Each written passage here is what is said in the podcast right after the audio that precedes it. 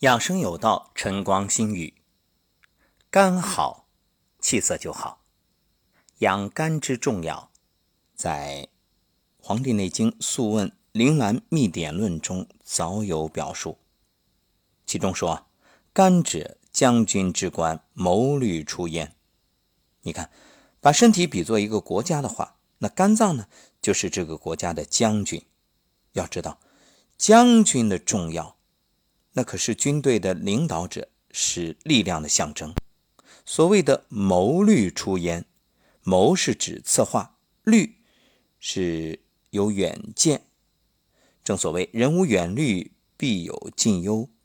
所以将军的工作呢，不只是我们通常所理解的要上战场带兵打仗，还要善于谋划，未雨绸缪。由此可见，肝在人体的作用极其重要。肝的位置呢是上腹部横膈之下。从中医的角度来说，肝的生理功能主疏泄、藏血。所谓的肝主疏泄，是指肝气具有疏通、调达、生发、畅泄等综合生理功能。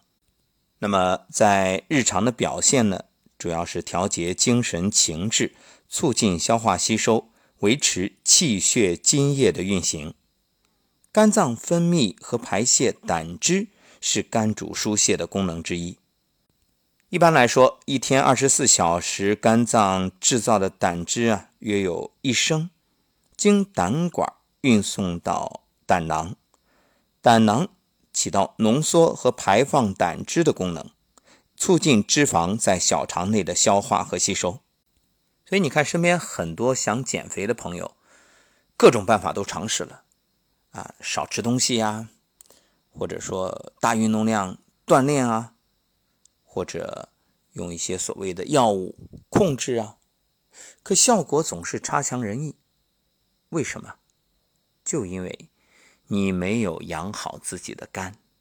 你说你每天熬夜或者喝酒，根本不让肝休息，甚至你发怒生气，这就意味着。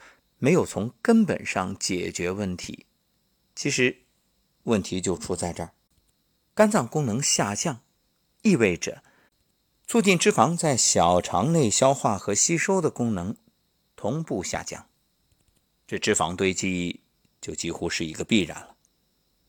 另外，肝还主藏血，就是说啊，肝还有贮藏血液和调节血量的功能，所以。当我们充分休息或者情绪稳定的时候，机体需要的血量减少，大量血液贮藏于肝。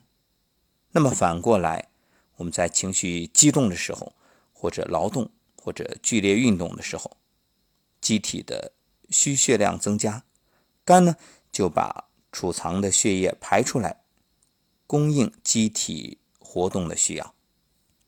这样一听，它特别像一个大坝，对吧？旱的时候开闸放水，涝的时候呢就要蓄水。当然，蓄的过多，它也要泄洪。那么，肝藏血这个功能如果不正常，会出现血虚或出血的病变。如果肝血不足，不能濡养于目，就会出现眼睛干涩、昏花或者夜盲。如果对经脉的濡养不够，就会出现经脉拘急、肢体麻木、屈伸不利。大家都知道肝主筋，那我在节目当中也说过，曾经主持一场婚礼，婚礼临开始了，这新郎突然提出说要找个话筒架，为什么呀？因为他手拿着话筒一直在抖，这是我第一次遇到新郎提出用话筒架的情况。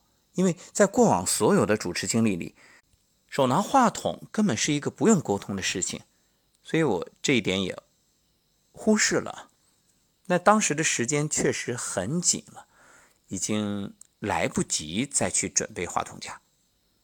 所以我在和新郎沟通的时候，我就问他：“我说你平时是不是喝酒特别多？”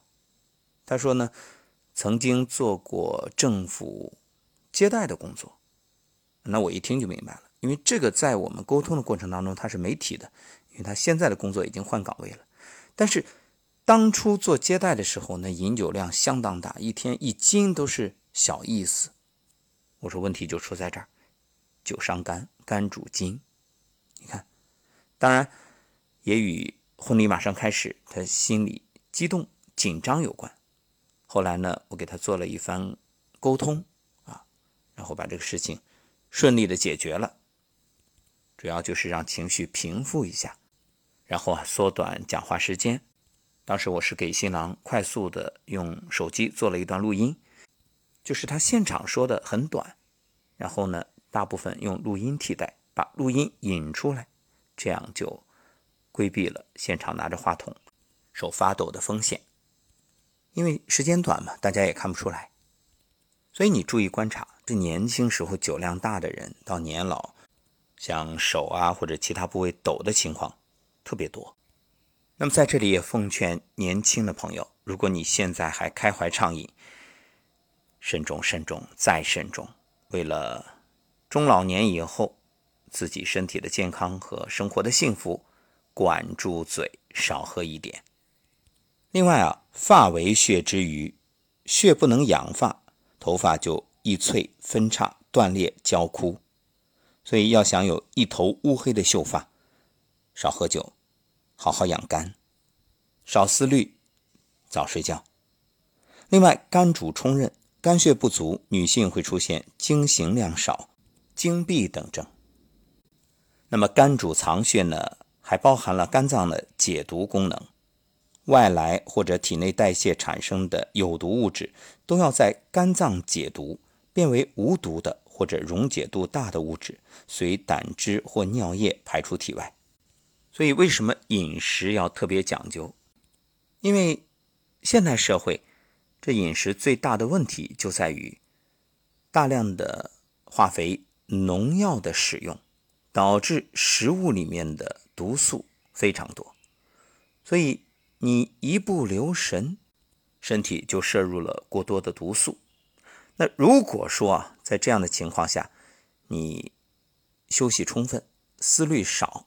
啊，心情好，肝功能强，那这些不在话下，都可以顺利的代谢。可如果肝脏本身就虚弱不堪呢？那雪上加霜，不堪重负。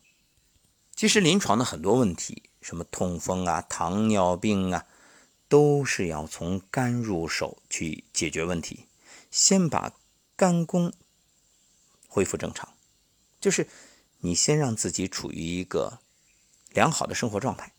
那曾经我们节目里有一期是这个话题，就是说你健康的你，呃，其实我知道很多人都是亚健康，可只是没发病，就以为自己我没事儿。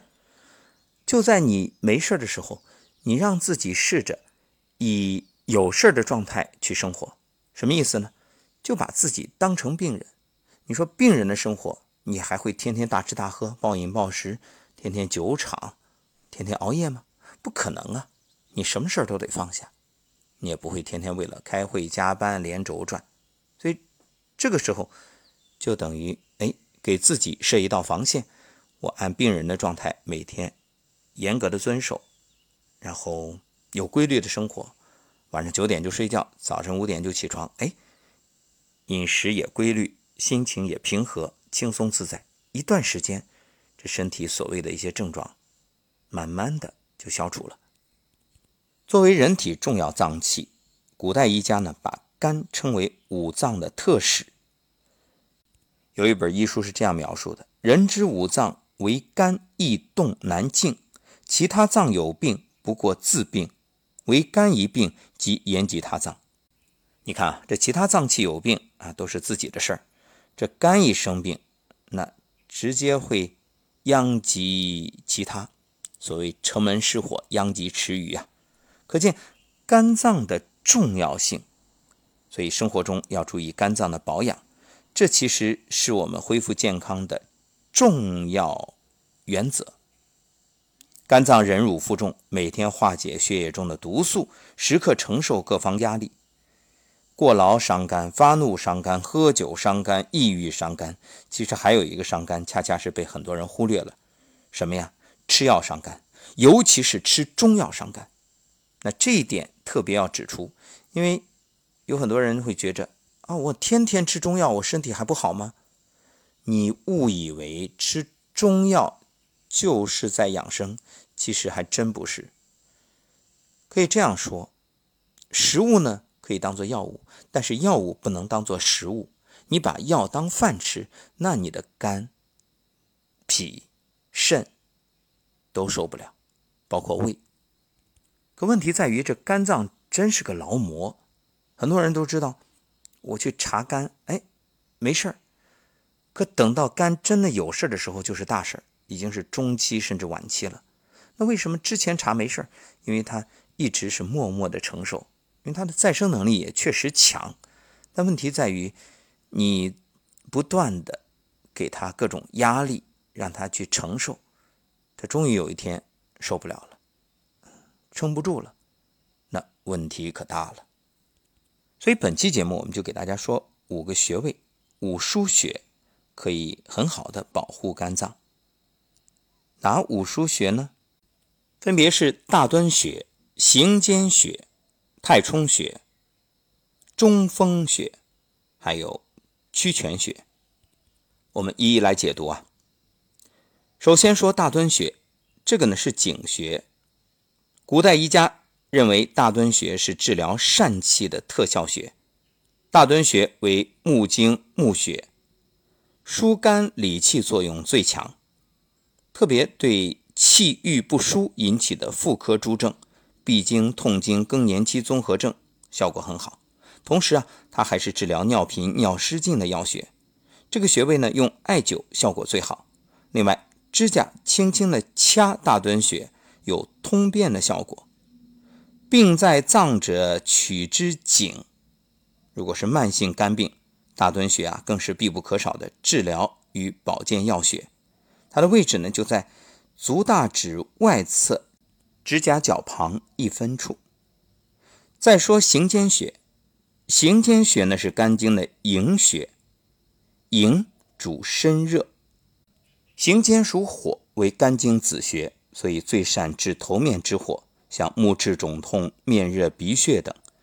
如果是眼睛胀痛，你就掐行间穴，可以说立竿见影。《内经》上说，泻行间火而热自清，目气自下。另外，行间穴还可以针对心理烦热。